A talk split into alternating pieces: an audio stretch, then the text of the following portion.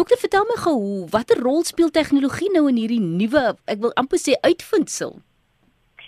Ag baie dankie Sue dat jy my ja, um ek begin weet om vandag met julle te praat. Die groot ding met die tegnologie is dat dit vir ons dit nou baie goedkoop maak sodat die elke dag se persoon kan bekostig om te kyk na hulle genetiese samestelling en so dit gaan baie oor goedkoop uh jy weet um, fasiliteite wat ons nou kan aanbied maar om dit ook baie prakties te maak vir mense om dit te kan verstaan en te kan implementeer. Wat behels hierdie toetse alles? Wat word getoets?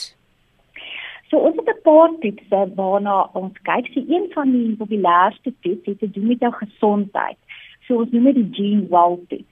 En wat daai toets kyk is na risiko siektes wat nogal algemeen is. Jy weet goed soos bloeddruk nie, ehm um, beroerte. Kyk na tipe van um, kankers wat te doen het met estrogen, so prostaat en uh weet borskanker. Ons kyk baie na wat ek nou maar genoem, jy weet, stres ehm um, jy weet siektes wat te doen het met depressie, jou risiko vir angstigheid, nie hartsiektes en ehm um, jy weet selfs met jou inflammasie, diabetes. En vir al daai tipe van siektes kan ons kyk het jy die gene wat vir jou 'n risiko vat vir daai tipe van ehm um, siekte, maar dan baie belangrik dan kan ons sê presies wat jy moet doen om daardie risiko te kan verlaag. Wat as iemand sê nee maar ek wil glad nie my DNS getoets hê nie? Ek ek sê altyd ja, jy weet, hoeveel persent met uh jy weet, maar as ek maar net geweet het, weet, ek kom dit of dat gedoen het nie. En dit presies waar dit nou gaan. Jy weet, om vir te kan sê ja, dit is wat jy kan doen om daai siektes te weet te voorkom, nê. Nee. So ja, so ek dink altyd mense met ek dink ek het geweet.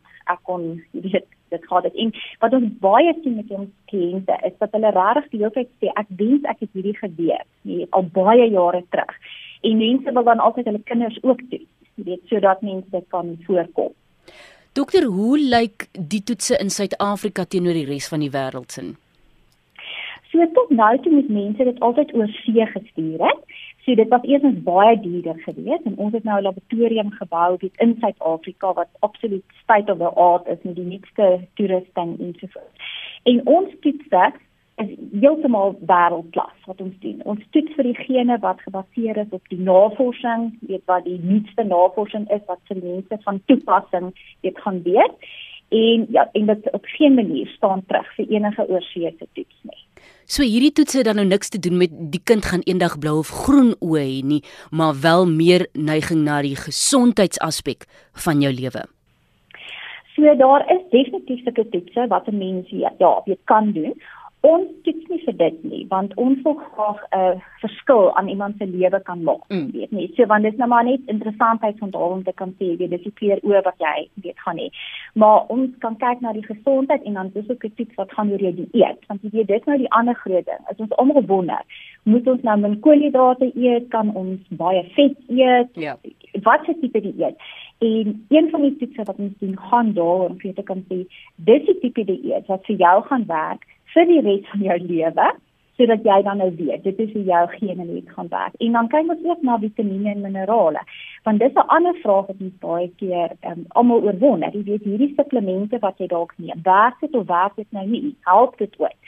En deel van ons dieet sê ook vir jou, weet genees jy jy byvoorbeeld meer of baie keer minder van sekere nutriënte nodig, sekere vitamiene en minerale gebaseer op jou ehm um, gene. So dit is ook 'n baie groot voordeel wat jy ehm um, hieruit kan kry.